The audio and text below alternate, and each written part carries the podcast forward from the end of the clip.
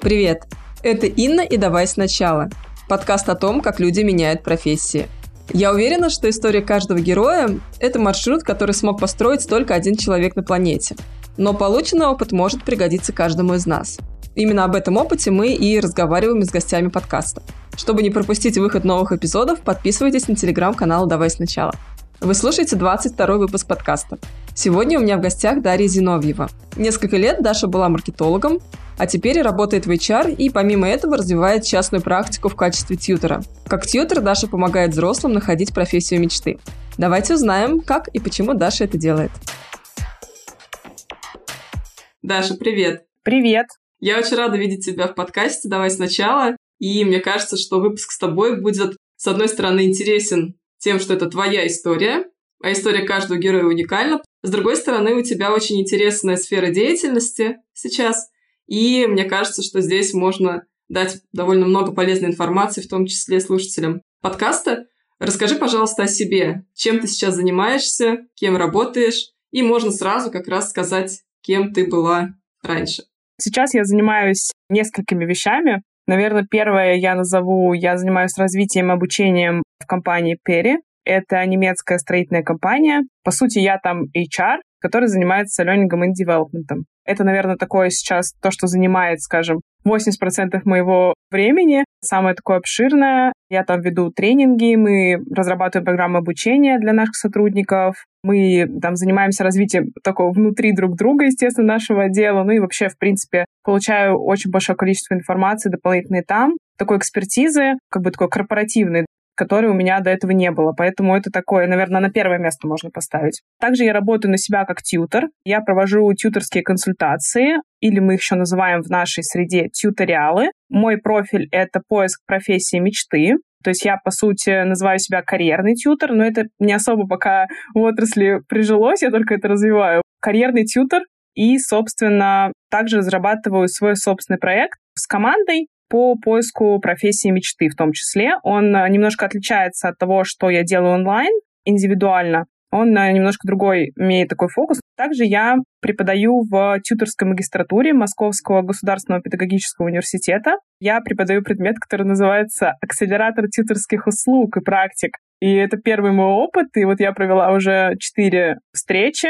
Мы говорим там про то, что такое тьюторский рынок услуг, из чего он состоит, вообще что такое рынок. И тут как раз-таки я в себе и объединяю свои две профессии, и таким получаюсь полипрофом, потому что в прошлом я маркетолог, сейчас я тьютер, и я помогаю нашим текущим э, тьютерам молодым, таким начинающим или там средним начинающим, открыть себя, открыть свои проекты, услуги, потому что я думаю, что мало кто знает, кто такой тьютер, и мы как раз-таки и занимаемся на этом предмете. Моя одна из каких-то таких э, задач — это продвигать слово тьютер, вообще профессию тьютер в массы, то, чтобы о ней больше людей узнавало, чтобы вообще тьютерские проекты начали жить и начали приносить прибыль своим владельцам и людям пользу, естественно, тоже. Ты сейчас справедливо заметила, что, наверное, мало кто знает, чем занимается тьютер. Давай сейчас немножечко на этом остановимся. В чем конкретно заключается твоя работа, что вообще происходит, когда человек приходит к тебе, как он к тебе приходит, в каких вообще обстоятельствах? Обожаю этот вопрос, и я про него очень э, много писала в своем блоге в том числе. Начнем с того, что такое тьютер. Это вообще изначально, вот так если брать каноническое такое определение историческое, это специалист по индивидуализации образования тьютеры появились в Англии, тогда, когда зародились первые университеты. Тогда университеты совсем отличались от того, что есть сейчас. То есть это, по сути, были просто лекции профессоров, на которые студенты могли ходить, ну, как им вздумается. То есть не было никакой структуры, программы обучения и так далее. Естественно, это было достаточно сложно для людей, у которых нет опыта обучения. Вообще никто не знал, как это делается, вообще понять, а куда мне пойти, какому профессору, как мне программу обучения построить. Все это было очень непонятно. И тогда и появился вот этот запрос на профессионалов, то есть людей с опытом, ну, скажем так, наставников, да, людей, которые помогали определить, а мне как построить свою программу, чтобы достичь вот этой цели, чтобы стать, например, священником, да, в то время, или там врачом тогда это можно было. То есть там, понятно, спектр программ был ограничен, тем не менее, вот выбор был. И, собственно, Тьютор был тем человеком, кто помогал вот эти программы обучения выстроить там, достаточно уже давно. То есть до сих пор на самом деле в Оксфорде, в Кембридже это там зародилось, это все еще так же и остается. То есть там до сих пор есть тьютер-наставники, которые работают, потому что там до сих пор вот эта система, когда, по сути, ты приходишь в вуз, и ты можешь выбрать любой набор предметов, по нему уже обучаться. Поэтому там тьютеры востребованы. Ну и с тех пор эта концепция перекочевала и к нам в Россию, но тут надо сделать оговорку, что есть две модели образования. Это англосаксонская модель и континентальная или немецкая модель образования. И вот англосаксонская — это там, где, по сути, вот как раз такой есть выбор, когда ты можешь прийти и можешь выбирать. То есть там подразумевается, что студент сам берет на себя ответственность за то, как он учится. В нашей модели, как тоже, собственно, Россия взяла, вот немецкая или континентальная модель, у нас другой, у нас кафедральная, то есть у нас сразу прописана программа обучения, мы понимаем, как мы учимся. И для тютера в нашей стране или странах, которые пошли по континентальному пути, для тютера места мало, потому что нет выбора, нет неопределенности, нет что выбирать, нет тьютера. То есть это как бы аксиома.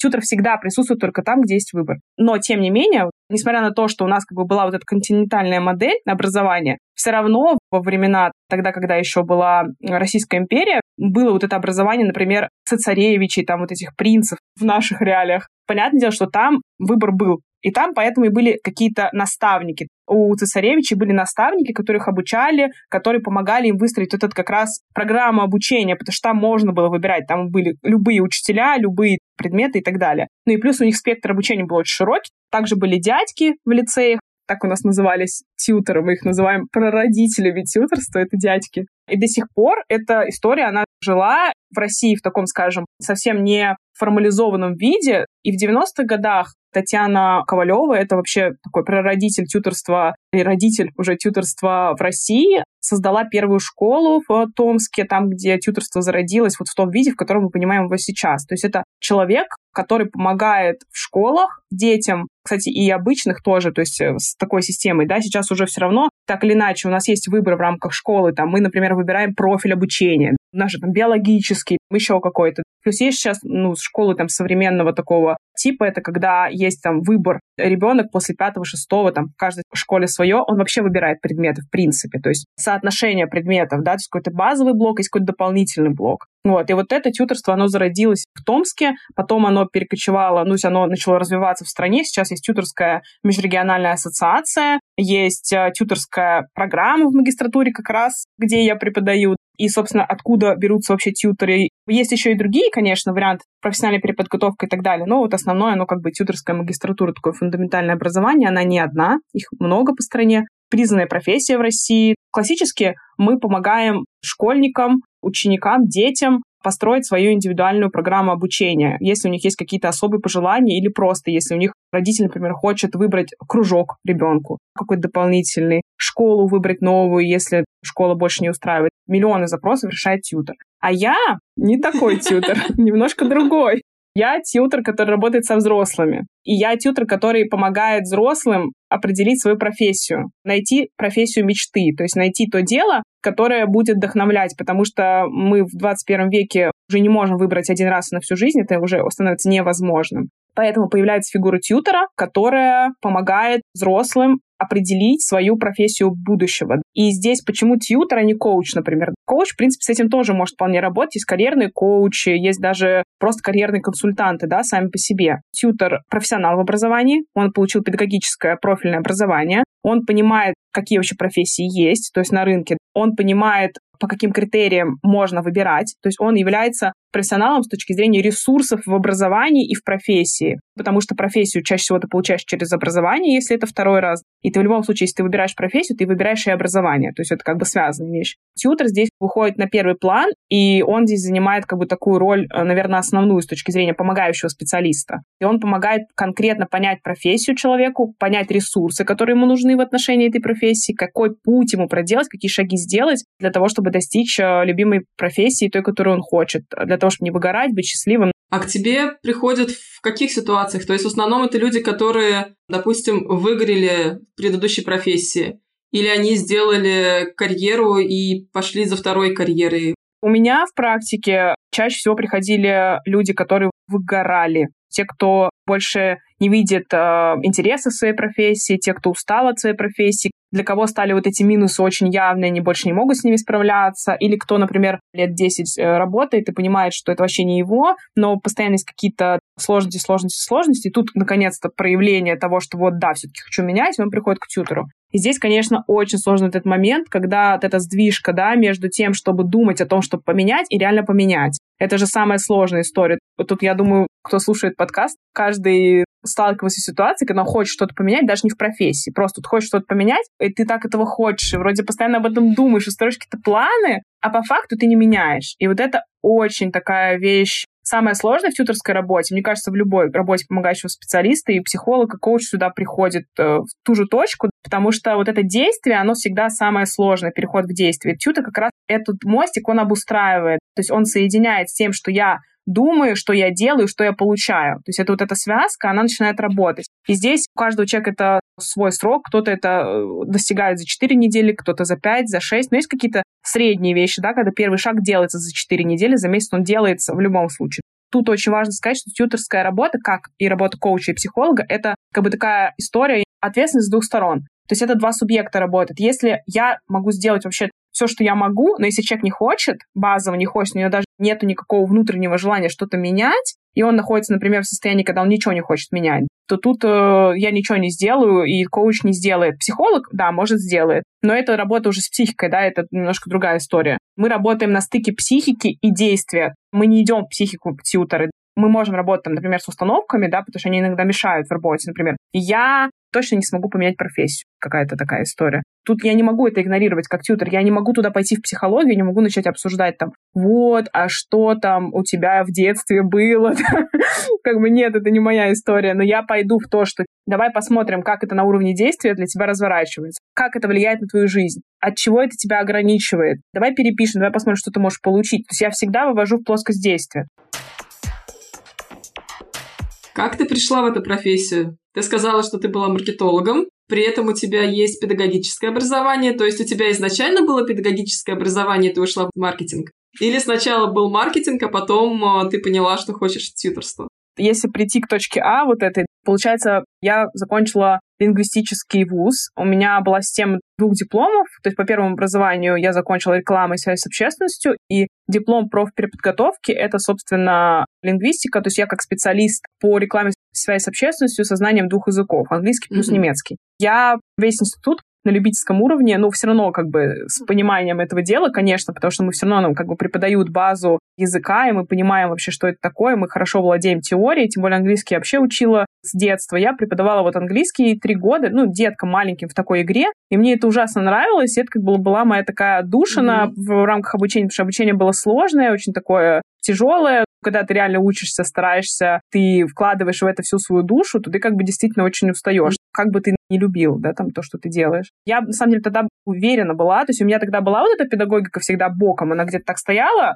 но я никогда на нее ставку не делала, я всегда была уверена, что я буду в рекламе и связях. То есть я практиковалась все время вуза в там рекламном агентстве, Потом после рекламного агентства, собственно, я пошла туда на практику, потом меня взяли на работу. Пошла-пошла, мне нравилось, я делала проекты, у меня получалось, я росла. Потом там я перешла на сторону клиента, я проработала в компании Huawei в маркетинге. И была пора новогодних подарков для клиентов. Как мы все знаем, это такая жаришка прямо. Это был день, когда должна была случиться отгрузка всей партии подарков для клиентов. Я получаю все 3000 штук этих подарков. Мы с коллегами, как всегда, начинаем проверку, то есть приемку товара. Мы должны проверить, что там все без сбоев. В основном подарок состоял из двух календарей и чая. Ну, чай там нечего было проверять, потому что он был упакован, да, а календари проверять надо, потому что это был наш дизайн, там это была печать. Ну, и мы начинаем проверять э, эти календари, и я, блин, открываю там второй календарь, а там брак все меня просто передергивает. На дворе 20 декабря. То есть жесть. Меня сылы, и мне надо вот им отдать, иначе мне просто крышка. Я стою, я понимаю, что вот у меня просто все падает. Я думаю, пожалуйста, пожалуйста, только один брак. Я открываю следующую коробку, там еще брак. Мы проверяем, и там реально в каждой коробке какое-то количество браков. И я понимаю, что моя ночь пройдет в разборе ручном 5000 штук, потому что 2800 условно это двух размеров в то есть мне надо все отсмотреть. И я понимаю, что вот у нас будет веселая ночь в отсмотре вот этой истории, потому что возвращать обратно поставщику вообще никакой не вариант. Просто на это нет времени, и находится в другом городе, это невозможно. Я подрядила подрядчика, нашу команду, мой муж приехал, и мы всю ночь, часов не знаю, до двух разбирали эти подарки. И на следующий день, естественно, назначается разбор полетов для поставщика, ну, потому что, естественно, это как бы их э, косяк, и тут надо что-то делать. Просто вот так хорошо помню этот момент. И я сижу, и как всегда, вот эта вот перепалка словесная. Понятно, в таком нормальном режиме. Это как бы такая нормальная рабочая атмосфера в маркетинге. Нормальная рабочая перепалка.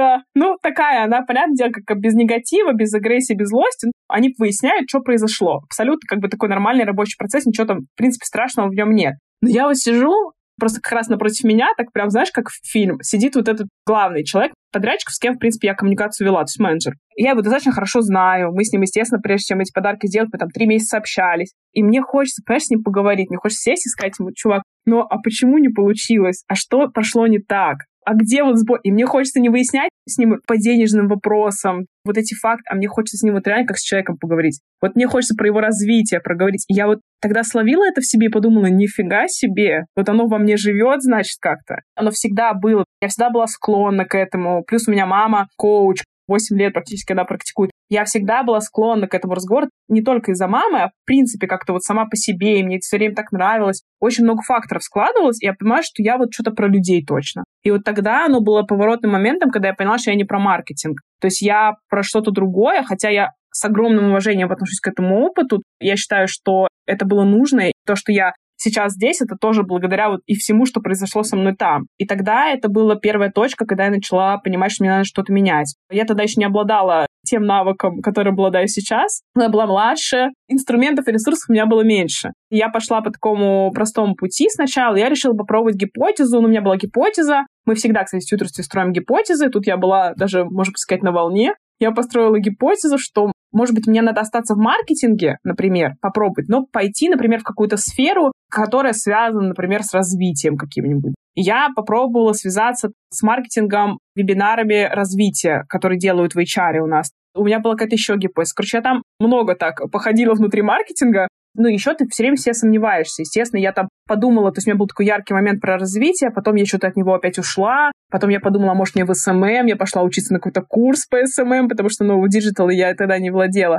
Короче, я где-то год мытарилась вот с этой всей историей внутри вот этого маркетинг-истории. Потом все-таки я такая, а что вот я сижу? Так удивительно, что я жила, представляете, у меня мама коуч. Почему я сразу не пошла коуч? Вот вопрос у меня большой. Я не могу себе ответить. Это настолько странно. Я пошла вот каким-то таким своим путем без помогающего специалиста. Хотя это всегда самый лучший вариант. Часто я уже точно это знаю. Но слава богу, что вовремя мама мне там все-таки поднадавила чуть-чуть плане того, что она постоянно мне говорила, давай, коуч, давай, давай, давай. Вот, и в какой-то момент, видимо, я созрела, потому что это тоже должна быть готовность. То есть это нормально дать себе время на то, чтобы вот это пережить, вот это время турбулентности внутренней, да, какое-то такое, когда ты сомневаешься во всем. Видимо, мне нужно было вот просто это прожить, вот как-то вот это что-то попробовать и в очередной раз понять, что, блин, все-таки оно все не то, и надо все-таки идти глубже, да, что я сама не могу это вывести. Ну и я пошла к коучу, и тогда первый раз мне задали вопрос вообще, а что если не маркетинг? Я начала смотреть уже вот вне вот этого своего вот этого фокуса рекламы, связи и всего. Я начала вспоминать свой опыт с детьми. Мы очень много говорили про то, что мне нравится. Просто коуч, она очень мне помогла с точки зрения определения именно цели и вот такого какого-то первого понимания внутри, что я хочу. Но коуч просто, она разговаривала со мной больше про цель. У меня была такая неопределенность, что мне нужно было вот что-то, чтобы вот попробовать со мной пробы, вот эти гипотезы построить. То есть это все-таки больше как раз и тьюторская работа. Поэтому с коучем я поработала относительно недолго, то есть это был где-то месяц. Но мне, конечно, тут как бы надо отдать должное, это мне в любом случае дало вот такой хороший пинок, я, по крайней мере, знаешь, начала какие-то уже за скорлупкой гипотезы строить уже про другие профессии. То есть я четко поняла, что это могут быть дети, точно про это может быть, что-то это может быть про педагогику. То есть я начала вот туда как бы рыть, начала искать. Год у меня потребовался еще для того, чтобы все вот это вот скомпоновать, понять, определить, найти эти профессии, сделать выборку этих профессий, выработать свои собственные критерии относительно того, что я хочу, что я жду, а какие должны быть для меня важные пункты в а, будущей профессии. То есть для меня обязательно было получать фундаментальное образование, поэтому я не пошла в коучинг. Я очень много думала, естественно, о коучинге, потому что тьютерство, оно очень здесь схоже, и оно по смыслам для меня очень близко. Коучинг, я его тоже обожаю. И считаю, что это очень сильный инструмент. Во-первых, я хотела что-то более фундаментальное такое, знаешь, какую-то философию, хотела позаморачиваться, вот такое сложное. И я вот поняла, что как бы это для меня что-то такое, где я могу вот получить базу, да, такую. И вот потом случайно, абсолютно, вот потому что я там, у меня YouTube в то время был забит, типа, поиском в стиле люди, которые развивают развитие людей. Ну, то есть я пыталась найти профессии, которые занимаются развитием людей или там детей. Вот самая большая боль-то в чем, что тьютерство, оно не популярно. Тьютерство, почему оно было так для меня скрыто, да? Потому что оно не популярно, оно не было в поле зрения. Я не знала, кто такой тьютер. Хотя мне примерно мама рассказывала, что есть такие люди, это было когда-то давно. Я это запомнила очень-очень косвенно. Я не поняла вообще, кто это такие. Потому что мама там была в Англии, была в поездке, и как раз про это узнала. Но это вообще, то есть это потом только у меня сложился. В моменте этого не было. И вот я искала, искала. То есть я настолько была внутренне замотивирована и поняла, что я не могу больше так жить. То есть для меня было невозможным продолжать быть несчастливой в работе. Я для себя с каждым днем в течение года все больше и больше осознавала, что это не мое. Потому что начали случаться какие-то события, вот как специально. Мне кажется, я себя не программировала. Вот это я сейчас могу так ретроспективно посмотреть назад. Тогда это не было для меня так. То есть для меня эта точка, которую я рассказала про вот этот разбор да, новогодних подарков, она только потом для меня определилась вот как решающая. То есть тогда это просто было мой внутренний диалог с собой. Я очень много, наоборот, пыталась себя заставить, думать, что все хорошо, что давай еще потерпим. Оно вот это сто процентов было, а в какой-то момент просто для меня сработало. Просто у меня муж, пример, да, людей, которые любят свою работу. У меня муж просто пример человека, который обожает то, что он делает. Вот он может сидеть 20 часов, он будет не замечать, как время идет. Ему будет все равно, он в потоке будет находиться, и он будет в абсолютном наслаждении, он не будет от этого уставать. Я хотела что-то такое. Вот он для меня был таким примером, и вот этим таким, знаете, явным показателем того, что я делаю, оно вот так меня не, вообще не восторгает точно. Потому что я в последнее время, мне уже было прям сложно выполнять задачи, просто там так навалилось, было такой какой-то, знаете, аврал, и был аврал вот такого оперативного, такого, что вот прям вот непосредственно мне прям максимально не нравилось. Мне нравилась маркетинг, вот эта креативность, ну, как и многим людям. А вот это вот такая аналитика, вот это вот рынка, понимание целевой аудитории, вот это все планирование мимо меня было. И даже вот эти тяжелые вот эти все истории с дизайнами, мне потом они тоже уже перестали нравиться. Я не понимала цель, зачем я сижу и придумываю эти дизайны чтобы продать чей-то продукт, в который я не верю, у меня просто, знаешь, потеря смысла произошла вот в то время. То есть я поняла, что я хочу смысла в своей работе такого своего смысла. То есть кто-то видит в маркетинге смысл вполне. Я знаю таких людей, кто кайфует, и они видят эту пользу. Я просто ее не видел. Очевидно для меня стало, что я не вижу в ней смысла. И мне нужен был какой-то мой, тот, который для меня будет таким истинным. Я вот как раз-таки вот этот путь, я его, собственно, искала. И искала я его в общей сложности где-то грубо два года. В тот момент, когда я вот в Ютубе через 156 поисков ссылок, э, роликов и всего, я натыкаюсь на ролик Татьяны Михайловны Ковалевой, которая рассказывает о тьюторстве. Сидела, и я просто была в шоке, когда она говорит, а это все про меня. Вот как это возможно? Просто я сидела, у меня мурашки по коже были. Это все про меня. Как это может быть такое? То есть, когда наконец-то у тебя внутри откликается то, что ты ищешь, с тем, что ты слышишь. Это был, короче, июнь, наверное. Тогда начиналась кампания по приему в магистратуру. И я тогда просто бегом готовиться. Я за полтора месяца сидела в этих учебниках. Я никогда такого вдохновения не чувствовала. Вот, кстати, для всех людей, как определить, что это твое когда ты во вдохновении начинаешь находиться, когда ты делаешь и кайфуешь от того, что ты делаешь. Ты не считаешь времени, не жалеешь сил. Ну, не значит, не заботишься о себе, не равно. Но ты как бы просто настолько вдохновлен, тебе нравится то, что ты делаешь, ты готов этому время посвящать. Это такой один из критериев того, что это твое. И для меня оно так начало проявляться. Для меня так это все стало просто, оно как, знаешь, как пазлик. Я быстро поступила, я поступила на бесплатно, вообще без каких-либо трудностей, потому что вся теория, которая там была, она была моя. Я это и так где-то понимала. А я просто взяла это и увидела в теории, вот в книжках, вот в этих подходах. Нашлось название «Тьюторство». И после этого мне было так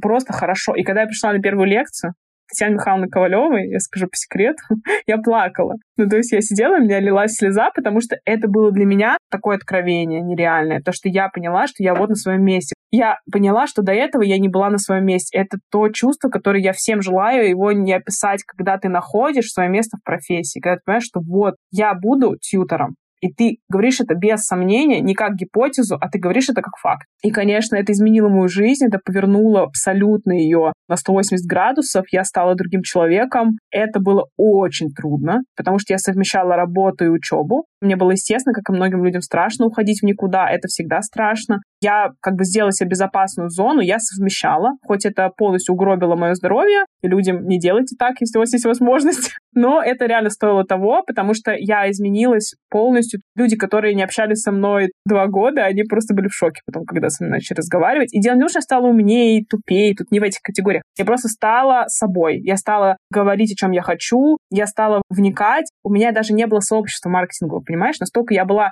на самом деле истинно не в маркетинге, мне неинтересно про это было говорить вне работы. Это тоже критерий. Мне неинтересно туда погружаться. Мне неинтересно разговаривать с друзьями, у которых вот этот маркетинговый опыт. Просто были ситуации, когда я приходила на дни рождения, там были какие-то маркетологи, они начинали мне а я сижу, я такая, ладно, пойду воды попью. Ну, то есть мне настолько было неинтересно, хотя это моя работа мне хотелось от этих разговоров уйти, а сейчас у меня в окружении куча тьютеров, каких-то людей, которым я постоянно просто могу созвониться по полтора часа, разговаривать, что-нибудь проектировать, что-нибудь обсуждать, переписываться. Я кучу постов пишу про это, вообще без какого-либо там даже умысла. Я как бы полезность пытаюсь нести, конечно, в Инстаграме, хоть у меня блог и небольшой, но тем не менее я считаю это все важно. Но я это пишу абсолютно в таком, знаешь, вдохновении. Мне это классно, мне это дается, и я готова писать об этом целыми днями, искать эти ресурсы и возможности. Но я к тьютерству воспринимаю, конечно, очень широко. Я его воспринимаю, мне кажется, даже немножко шире, чем некоторые люди, в том плане, что я считаю, что тьютерские инструменты, их можно очень много где найти. То есть тьютерский инструмент — это не только картирование, это не только поиск ресурсов, это не только проектирование маршрутов, не только проектирование индивидуальных образовательных программ и так далее. Это все. Вот, например,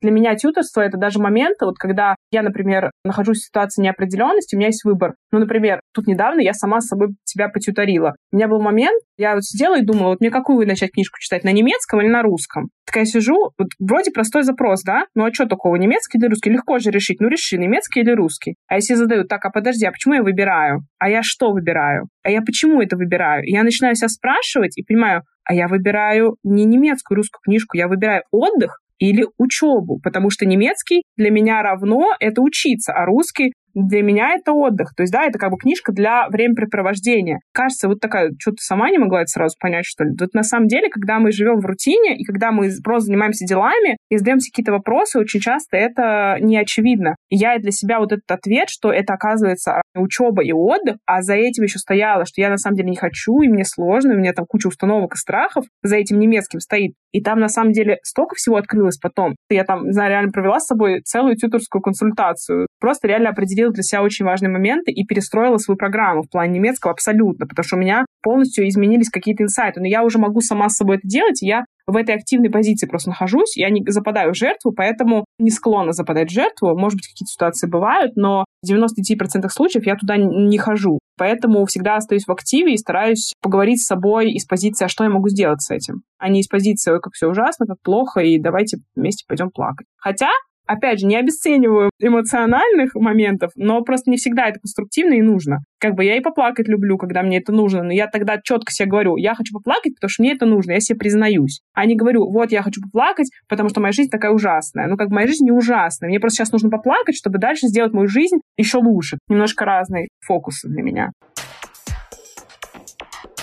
А что вообще происходит, когда человек к тебе приходит? То есть ты уже упоминала, что 4, 5, 6 недель – это время, когда происходит как минимум первые изменения. С чего вообще начинается работа? У нас есть такая схемка. Для начала, когда приходит любой тьюторант, клиент, как хотите назовите, ну, человек к тебе приходит с запросом. Первоначально тьютер занимается пониманием запроса. С чем человек пришел? И вот тут вот э, очень всегда интересная история, потому что человек приходит с одним, а в итоге мы с ним вообще про другое начинаем разговаривать. То есть это самое интересное для меня, как для тьютера, этап, когда человек говорит, ну, я хочу понять, кем мне быть ну, как бы вроде понятно, такой широкий запрос, но из него там столько может получиться. Из него может получиться я хочу найти такую профессию, в которой я буду уделять больше времени семье. Я хочу найти такую профессию, в которой я хочу чувствовать себя счастливой. Я, понятно, тоже большими мазками, но тем не менее, это разные запросы. Я хочу найти хобби для того, чтобы монетизировать свой блог. Я хочу найти хобби, чтобы э, просто заниматься им в свободное время. И это вот я хочу найти новую профессию, оно вообще там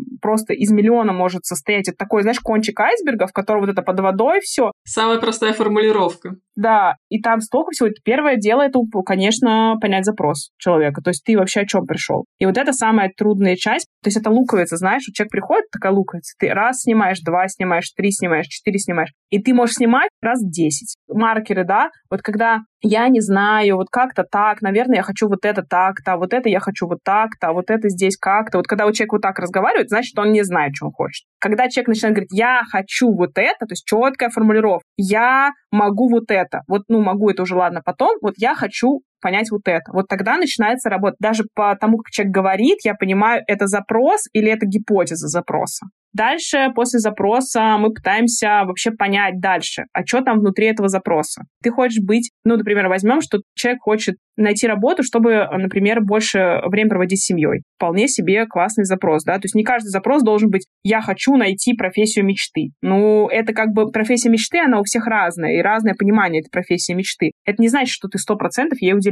То есть у кого-то может быть запрос с ограничениями, вполне это принимается. Мы всегда идем от того, что хочет человек. Мы свое не навязываем, мы как коучи работаем, мы молчим, мы принимаем, мы ценим, ценим в смысле человека, а не оцениваем. То есть мы не оцениваем. Абсолютно безоценочная обстановка, абсолютно среда такая без какого-либо вызова, да, такого. Но при этом, конечно, мы такие люди, которые смотрим со стороны, выступаем зеркалом и предъявляем человеку его разрывы. Я как тьютер, моя задача предъявить человеку, где он не состыковывается, где у него слова с действиями не коррелируют. И он сам этого не увидит чаще всего, а я ему могу это предъявить в виде очень бережно заданного вопроса. Здесь э, это очень важный момент, и вот как раз начинается работа после запроса, работа с пониманием. А ты почему это хочешь? Что у тебя было в прошлом, что тебя там триггерит, например? Что у тебя в настоящем? То есть работа такая с прошлым, настоящим, понимание, что вообще сейчас, как вообще это сейчас работает. То есть для того, чтобы тьютер и сам человек, в первую очередь человек, не тьютер даже, человек понял про себя, что он вообще сам, он где. То есть те вопросы, которые в повседневной жизни мы себе не задаем. Я здесь почему,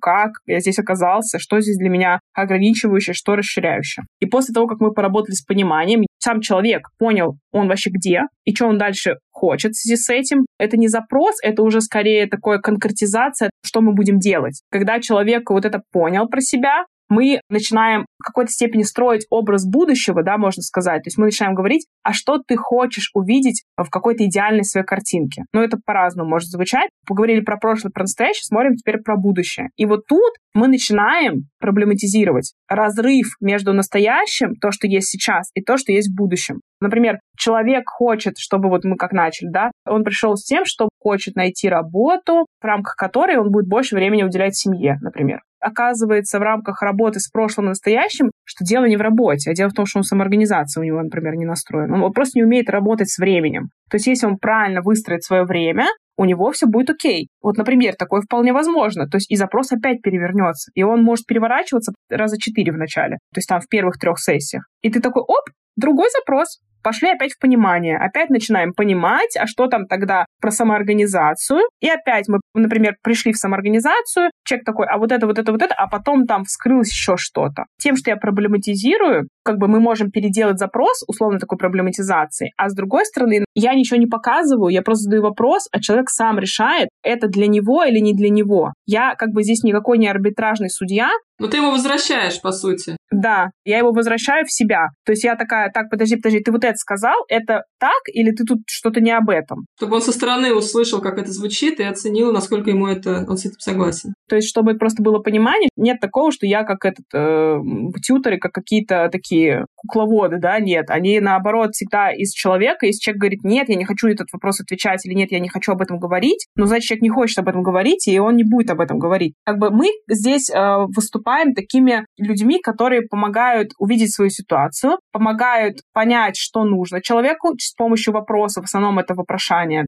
то есть правильно поставленные вопросы, естественно, бережно поставленные вопросы. И потом, когда человек определяет, что у него за история, в чем его как бы несостыковки с действиями и мыслями, дальше мы строим уже путь. Мы подбираем ресурсы. Очень важно, что мы подбираем ресурсы в соответствии с той ситуацией, которая есть у человека сейчас, то есть мы не говорим, для того, чтобы достичь этой цели, ты должен зарабатывать миллион долларов. Но для человека, если это нереально, нет, мы будем исходить из текущих ситуаций. То есть у человека есть, например, 5 часов в неделю, и 200 рублей. Вот, 200 рублей 5 часов в неделю. Пошли искать возможности, как достичь образа будущего человека с этими ресурсами. Тоже очень важный фокус на то, что тьютор помогает увидеть ресурсы. Потому что вот мы живем, и мы половину ресурсов своих не замечаем. Мы вообще не думаем о том, что вокруг нас люди разных профессий. Например, у меня есть гипотеза, то я, например, хочу работать не в маркетинге, а, например, в продажах прямых. И у меня есть продажник, какой-нибудь sales, друг мой, хороший. Поговори с ним о его работе, спросите вопросы, которые тебе интересны. Подтверди или опровергни свою гипотезу на уровне вот таком бытовом. Это без тьютора можно сделать. И ты уже очень много про себя поймешь. Но для этого надо сесть, составить список вопросов, о которых надо подумать и спросить осознанно. То есть, что я хочу спросить и почему я хочу это спросить. Ты у человека спрашиваешь и получаешь ответ, и дальше рефлексируешь. А вот это со мной соотносится, вот так я смогу, делая скидку на то, что это опыт одного человека. Ну, понятно, можно напросить нескольких, например. Или просто понять, что это опыт одного человека, взять это как выборку, один из фокусов зрения и что-то про себя понять. Здесь это важно, то есть как бы увидеть ресурсы. А оказывается, у тебя есть какая-нибудь возможность пойти куда-нибудь на практику или пойти посмотреть там в музей про эту какую-нибудь профессию. Множество большое, то есть наша задача помочь определить человеку с запросом, понять, что он про себя понимает, что он про себя знает, что он про себя не знает, где у него действия с мыслями не состыковываются, где вот этот разрыв его, да, который нужно ему предъявить. И в итоге прийти к тому, чтобы построить путь и найти ресурсы для достижения его образа будущего. Мы специально не работаем с целью, потому что цель — это жесткая категория, с ней работает коуч, это ваша коучи вотчина, скажем. Мы как бы больше работаем все-таки с образом будущего, с тем, что может очень часто и быстро меняться в зависимости от того, какие обстоятельства с человеком происходят. И мы в рамках наших туториалов учим людей принимать неопределенность и с ней жить. Как уметь выстраивать свои новые образовательные и профессиональные траектории, когда ничего не понятно. Вот как, несмотря ни на это на все, смочь выбрать, когда избыточность абсолютная, просто какая-то трэш, непонятно, что выбирать. Как вот внутри вот эту опору для принятия решений создать. А опора — это критерии. И мы в рамках э, работы тоже об этом говорим. Какие у тебя критерии и в чем твой запрос? Всегда это ваш самый первый вопрос. И в чем мой запрос, что я хочу, из чего я выбираю. Я выбираю между свободой и безопасностью, комфортом и некомфортом, семьей и деньгами. Определите для себя этот выбор. Посмотрите в него, предъявите себя честно, скажите, между чем и чем я выбираю. И уже от этого очень много будет ответов.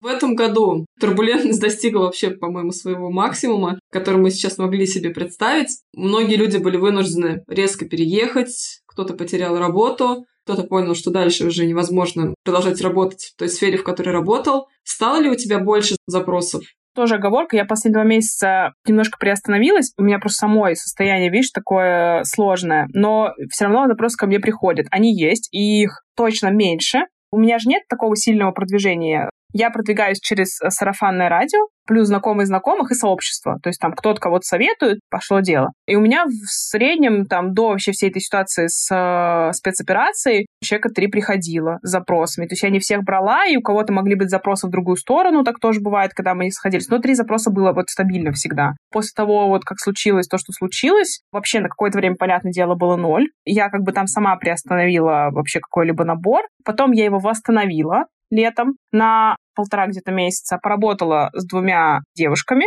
и опять э, набор как раз вот закрыла, потому что я сама переехала в Германию. Мне нужно было тоже как бы время на свою адаптацию, и, собственно, я пока в ней временно нахожусь, плюс я вот сейчас делаю свой проект, и я как бы сейчас туда ресурсы вкладываю больше, чем в консультирование. И с, э, наверное, последние два месяца запросы, ну, их меньше. То есть вот и раньше было три, сейчас там один раз в месяц не могут написать. При том, что люди до сих пор также могут обо мне рассказывать, советовать. Кто-то видит в Инстаграме, даже с моим там количеством подписчиков, все равно ко мне умудряются как-то люди приходить, добавляться и все меня находить. Вот, но сейчас, конечно, меньше, это понятно, потому что люди а, замирают, это считают неважным, да. Сейчас, ну, ладно, буду терпеть, буду держаться за то, что у меня есть. Это как раз не во всех случаях правильно. То есть я не буду говорить за всех людей, у каждого своя ситуация. Как раз-таки сейчас это то время, когда нужно пересобраться. Когда то время, когда все находятся в неопределенности, и сейчас есть такая классная волна на то, чтобы найти что-то новое. В том вот этом хаосе, когда вот все непонятно. Вот вы в новой стране. Как раз та возможность, чтобы попробовать, ну, как бы вообще заново как-то переродиться, построить. Ну, понятно, если вы к этому готовы, и у вас не сильный стресс. Тут как бы если стресс, то ничего не сделаешь. Надо сначала от него отойти, а потом уже работать над собой, потому что эта работа связана с активом. А в актив не все в стрессе, да, готовы выходить.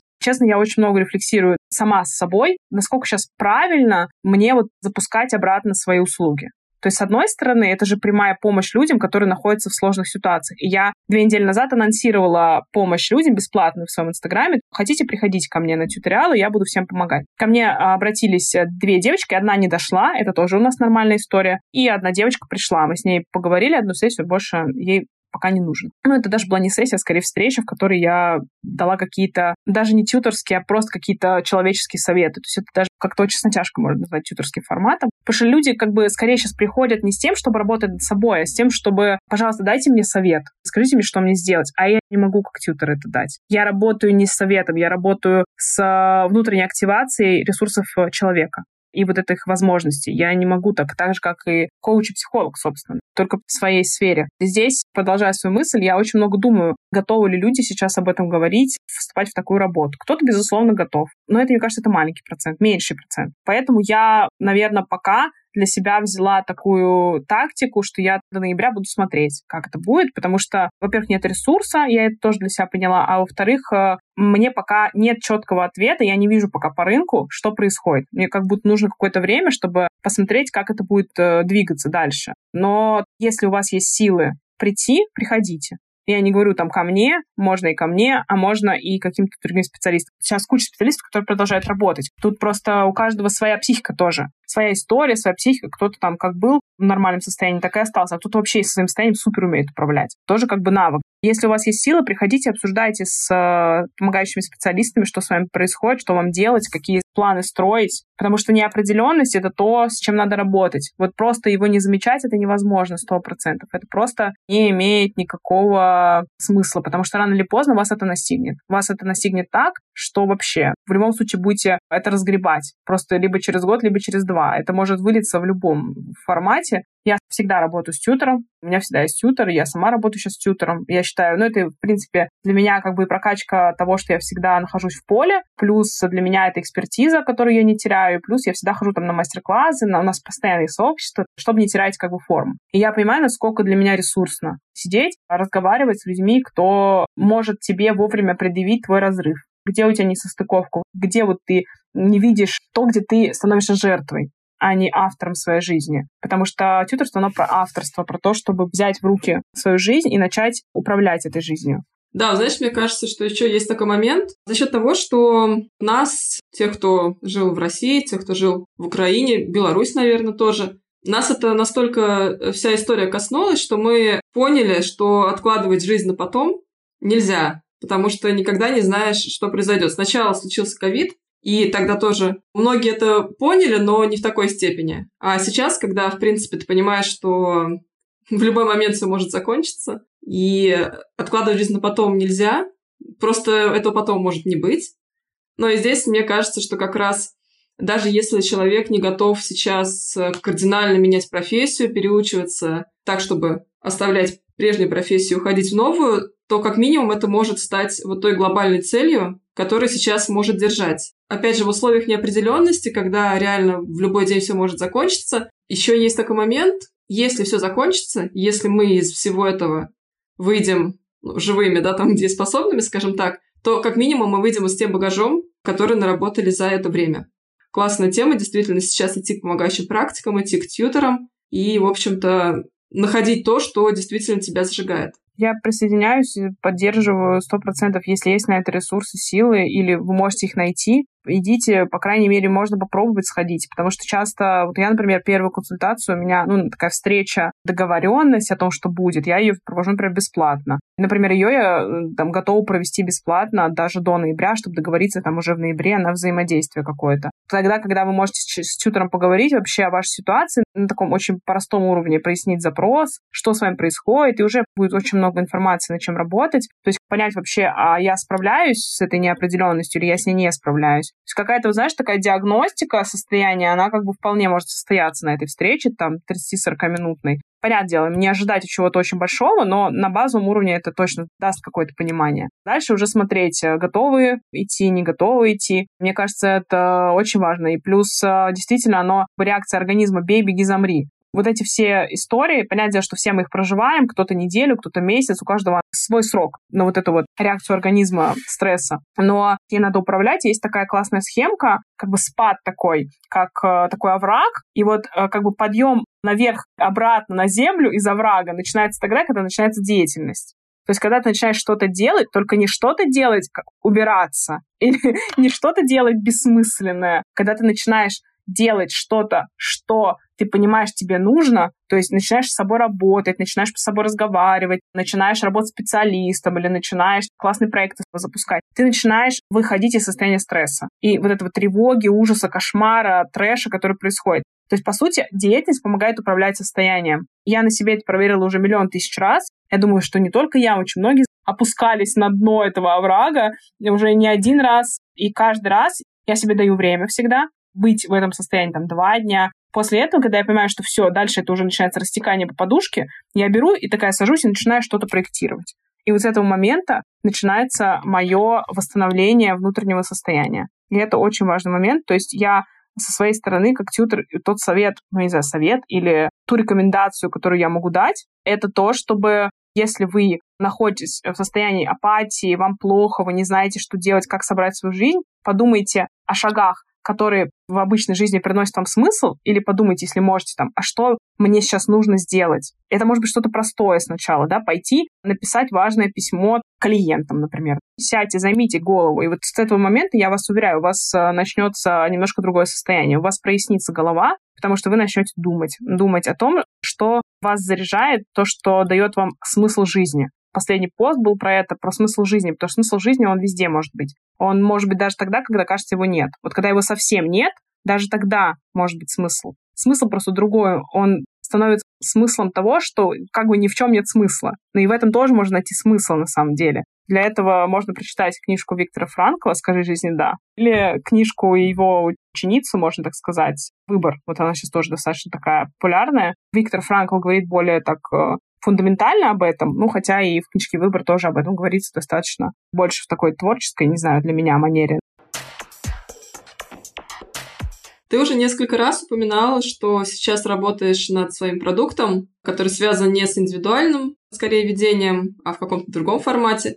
Расскажешь об этом? Это проект по профессиональному самоопределению. Это такой термин, если кто не знает, это такой, может быть, тьюторско-коучинговый термин. Это, по сути, процесс поиска новой профессии. Мы будем помогать людям определиться с профессией. Это сделано будет в виде групповых форматов, то есть это будет пять встреч, Первые две встречи групповые, две индивидуальные, последняя групповая. Это отличается от того, что мы делаем в индивидуальных форматах. Во-первых, потому что это упаковано изначально как структура курса, понимание программы изначально. Почему это упаковано? Почему это хорошо? Потому что у этого есть срок. Вы понимаете, что за пять недель вы достигнете вот такой-то цели в любом случае. Там есть групповая динамика, там есть групповая обратная связь и групповая работа, которая дает дополнительные смыслы, которые нет в индивидуальной работе. И мы поставили групповые такты именно так, чтобы вот самые сложные этапы, первые вот как бы такие самые буксовые, они прошли вот в такой вот обратной связи в групповой работе с другими людьми. Наша гипотеза, ну уже проверенная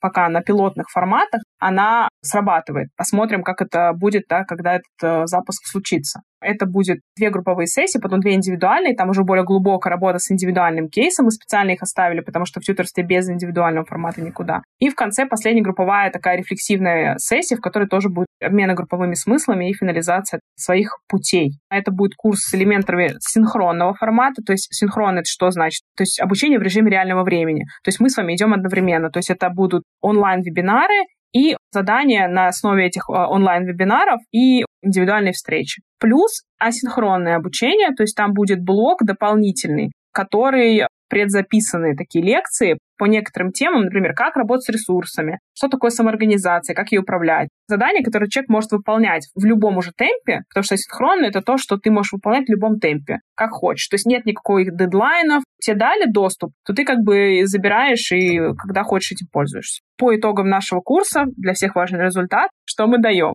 Вы сможете определить призвание или дело мечты, сформулировать свой образ будущего. Тут очень важно. Мы не гарантируем, что вы станете по итогам курса инженерами. Нет. Мы просто с вами определим, вы кем хотите стать. Но это, естественно, не все. Не только определение того, что вы хотите как призвание. Сложно прям вот однозначно говорить с той точки зрения, что Например, у некоторых может получиться все-таки не один вариант. Некоторые люди, они просто сами по себе больше склонны всегда оставлять выбор. И мы тут не тоже не сможем ничего сделать. То есть, может быть, у кого-то получится гипотезы. Но такие хорошие гипотезы, не как у меня, вот когда я рассказывала там в начале, а такие основательные, на основании выработанных критериев, серьезные. Вы опишите ситуацию, в которой находитесь. Вы по желанию получите взгляд со стороны на эту ситуацию не от тьютеров, а от коллег в групповом формате. Ну, вы там в любом случае в каком-то смысле получите вопросы от людей, но там они будут обезличенные, а если по желанию, вы можете получить и обратную связь такую, прямую, скажем. Но если это вам это будет нужно. Также вы получите гибкую стратегию своего развития с точки зрения профессиональной, да, тут важно. То есть это путь по факту, это то образование, которое вам надо получить, те ресурсы, которые у вас должны быть или которые у вас есть для того, чтобы достичь такой-то цели. И что будет, если вы эту цель не достигнете? Тьютер построить не только путь, а еще тот вариант, когда вдруг путь не случится когда случится что-то другое. Что делать, если не получится достигнуть? И это не значит, что вот все, теперь я могу не достигать, потому что у меня есть любой путь. Нет, но это как бы с ответственностью делается, Потому что на самом деле в такое время живем, что может просто закрыться какая-нибудь страна, в которую ты хотел поехать учиться, и тебе нужен запасной план. Что делать? Тут у меня тоже был кейс. Я просто я работаю еще с подростками, со взрослыми, там, 10-11 класс. И вот мы когда с девочкой работали, наверное, мой любимый кейс, вот она изначально пришла с одним запросом, понимаешь, а там в процессе все поменялось. Она не смогла это реализовать. В моменте нам пришлось пересобираться. И это было классно, потому что по итогам она мне оставила обратную связь, я теперь ничего не боюсь. О, боже мой, это такой кайф. В 17 лет, да, 16? Вообще, 17 лет ребенок, она говорит, я теперь ничего не боюсь, мне не страшно. То есть, когда она понимает, как управлять. И это так круто, и это то, что очень ценно. Тебя никто не заберет, никакое обстоятельство. Это то, что останется всегда с тобой. И это то, что дает тьютер, ну, такой профессиональный, если у вас сложились отношения, и вот он это тоже даст. Помимо результата, да, вот этого четкого по пути, он еще даст вот этот навык. Но у нас с моей вот этой тьюторанткой случились, ну, там были волшебные отношения, то есть у нас там с ней реально был контакт. Я не могу сказать, что у меня большой опыт, по факту полтора года. И это, наверное, один из двух самых ярких представителей моих клиентов, которые прям яркий результат получили, потому что у нас был коннект. Это очень важно. Тоже, когда выбираете специалиста, выбирайте по себе вот так, чтобы вам комфортно было с человеком, чтобы вы прямо внутри чувствовали, а, что у вас с ним коннект есть. Тьютер всегда это контролирует со своей стороны, но какие-то вещи, естественно, нельзя понять сразу получит гибкую стратегию развития, да, то есть как бы что-то идет не так, то понятно будет, как действовать. Ну и желанный образ будущего, твоего образа будущего, того, который именно тебе нужен. Так у нас выглядит. Мы называем это курс. Наверное, пока вот как раз думаем насчет ноября. Но мы будем смотреть, потому что я сейчас как раз буду делать такую, скажем, громкое слово аналитика рынка. Я не такой аналитик, чтобы его сильно анализировать, но в своем понимании аналитику рынка. Посмотреть, что будет происходить, и уже от этого будем отталкиваться. Возможно, будет перенос на следующий год. Но если вы подпишетесь на мой инстаграм, то вы будете знать, когда будет эта история. У меня еще есть гипотеза такая, что какую-нибудь лояльную аудиторию собрать, если вдруг не получится, например, из-за ситуации провести прям такой открытый запуск с собственным инстаграмом и так далее, потому что у нас там уже даже визуал готов, вообще все как бы серьезно. Но если не получится, например, в этом году запуститься, у нас там есть гипотеза провести местечковую для своих такую пилотную еще одну версию, провести людей, там, взять 5-10 человек. Ну, я тогда буду набирать этих людей, там тоже, естественно, чаще всего через Инстаграм, через Фейсбук. Если кому-то интересно, это, естественно, будет более привлекательной цене, потому что это будет такой, скажем, э, неофициальный запуск. Следите, я, честно, держу кулачки, потому что я считаю, что это так нужно просто для людей. И курс тем, что он ограничен по времени, тем, что там понятно, что за результат, я думаю, для людей это будет проще, чем прийти к индивидуальному специалисту. Собственно, в этом и наша гипотеза, да, что ты на каждом этапе будешь знать, что тебя ждет. Понятное дело, не до деталей, но в общих чертах и ты сможешь все это прожить вместе с кем-то. То есть ты будешь не один, где на тебя будут смотреть. То есть ты будешь немножко такую ответственность немножко разделять, так вот внутренне. Но при этом у тебя будет индивидуальный формат, и будет куратор, тьютер, который будет тебя сопровождать на протяжении всего обучения. Я же не просто так это делаю, этот курс. Мы собирали обратную связь. Я разговаривала с несколькими моими потенциальными клиентами. Я спрашивала, что тебя останавливает, да, от того, чтобы прийти непонятно, сколько это будет длиться, потому что я тоже не могу сказать. Страшно идти, где непонятно, как это все будет разворачиваться. Потому что тьюторская работа в индивидуальном формате, она настолько непредсказуема. Ты хоть и можешь тоже курс построить, но для меня это так странно в индивидуальном формате строить курс. Зачем? То есть ты работаешь с одним человеком, зачем тебе усреднять и унифицировать? А это как бы страшно. Хоть я и говорила, а вот если бы, например, там был бы какой-то формат, где я бы в индивидуальном формате тоже зашила бы такую, как бы, знаешь, структурку бы сделала. Тут другие люди появляются и говорят, а в смысле? Как бы в индивидуальном формате структурку, я хочу, ты же тьютер, ты же должна делать все то, как я. Говорю, я не считаю себя очень большим экспертом в этих вопросах. Я сама только пробую, начинаю. Мне кажется, это тоже ценно и важно. Слышать эти мысли начинающего человека, я там какие-то гипотезы строю. Вот интересно, да, потом, как это все реально реализуется. Хотя в моей команде преподаватели тьюторской магистратуры, которые там очень крутые люди, разрабатывают интерактивные вопрошания. Вадим Евгеньевич Крастелев, мой там научный руководитель и вообще ментор. Ему-то я точно доверяю в том, как бы, что он говорит. Но, тем не менее, все равно это такой процесс проектирования, знаешь, когда ты ищешь какие-то ответы, ты пытаешься понять, ты что-то думаешь, и ты сидишь и как бы что-то пытаешься сделать. Начинает образовываться в какой-то вот проект. И это так интересно.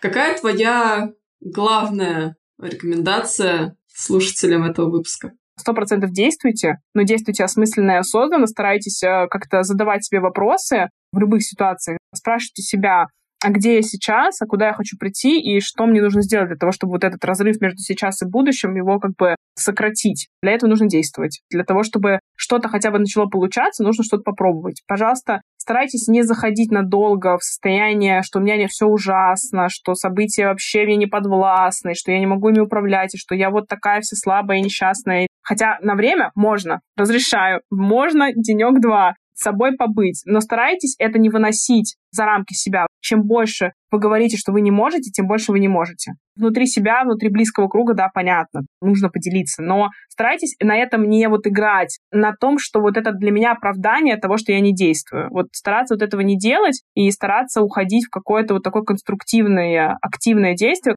Я бы назвала это созидание. Создавайте что-то свое, маленькое, небольшое, что-то такое местечковое, то, что вы можете в рамках своей жизни, но создавайте, потому что это будет вдохновлять, давать заряд жизни, позитива. Замирать нельзя, вы должны использовать текущий день как самый лучший день. Старайтесь быть счастливы, несмотря ни на что, потому что вы имеете на это право. Вы имеете право чувствовать то, что вы чувствуете, при этом понимая, что происходят ужасные вещи. Но при этом вы имеете право жить свою жизнь. Вы имеете право создавать собственные проекты, имеете право приходить к помогающим специалистам и говорить о том, что мне плохо от того, что я не знаю, кем быть. Это не будет плохо. Просто я сейчас часто тоже получаю обратную связь от некоторых людей, что мне страшно прийти к специалисту, там даже не про тьютера была речь, просто к специалисту, потому что я понимаю, что мои проблемы ничего в соответствии с проблемами, которые происходят в жизни, там, у других людей. Я пишу, блин, это все понятно, и хорошо, что у тебя симпатия, это классно, то есть это понятно, твои чувства, и мне кажется, каждый их испытывает. Но с другой стороны, подумай о своей жизни. Ты имеешь право испытывать неудовлетворенность на своем уровне. Просто хватит себя с чем-то сравнивать, просто живите свою жизнь и приносить пользу в том уровне, в котором вы можете приносить. Если вам жалко людей или вам плохо от того, что происходит, не надо от этого замирать и быть в коконе. Просто сидеть никому пользы не будет. Привести в ресурс себя, и мне тут тоже понравилось, что сейчас такой интересный момент, когда внутри там русские люди, там русское сообщество, оно так друг другу помогает. То есть те люди, кто вот уехал в первую волну иммиграции, так называемой, в которую я тоже попала, получается, мы в нее залетели последние фактически. А мы сейчас живем, и я вот, когда случилась э, вот сейчас э, история с 21 э, сентября, я была уже в ресурсе помогать. И я очень много помогала, потому что я понимала, что я уже вот это все прожила, и я готова помогать. И вот тут очень классно меняться. Вот вы встали в ресурс, помогайте, но и делайте свое дело. То, что вы хотите делать, имеется в виду. И здесь это очень классно, вот это сообщество, которое мы сейчас проживаем. Знаете, вот я живу в Германии, кажется, ну, что она там в безопасности, все окей. У нее вообще, по идее, для многих людей проблем не должно быть. И такое иногда обесценивание тоже, да, того, что я уехала, как бы, и все, и ты молчи, не имеешь права, как бы, чувствовать то, что ты чувствуешь. А я сижу и понимаю, блин, да я здесь, да, я в безопасности, мой муж в безопасности, все понятно, да, там у меня какая-то есть стабильность, например, у какой-то людей сейчас нет. Но, тем не менее, во-первых, я это достигла собственным трудом, и как бы это не с неба мне упало, да, и каждый об этом должен помнить. А во-вторых, тем не менее, я русский человек. Я в любом случае являюсь частью русского сообщества. Как бы мне сейчас грустно и ужасно от этого не было, я все равно всегда буду болеть и переживать душой за то, что происходит в моей стране. И то, что моя страна болеет, мне от этого нехорошо. Мне от этого плохо, и несмотря на то, что я здесь, это не запрещает мне чувствовать боль за то, что как бы там происходит. Все, кто хочет прояснить то, что происходит внутри, помогающие специалисты, психологи, тьютеры, коучи, люди, столько возможностей, пользуйтесь, пожалуйста, потому что вам это только лучше от этого будет. Это будет такое просветление внутреннее. Это не описать, когда у вас есть помогающий специалист, когда его нету. Это разная жизнь совершенно. может быть, на какое-то время. Ну, возьмите, попробуйте, если никогда не пробовали. Я прям всех призываю. Вот не обязательно ко мне, вот, но можно и ко мне. На сегодня все. Пожалуйста, поделитесь своими впечатлениями об этом выпуске на платформе, где вы слушаете подкаст, или в чате телеграм-канала «Давай сначала». А еще напоминаю, что подкаст можно поддержать звонкими монетами на Бусте и через специального бота в закрепленном сообщении телеграм-канала. Теперь точно все. До новых встреч. Пока-пока.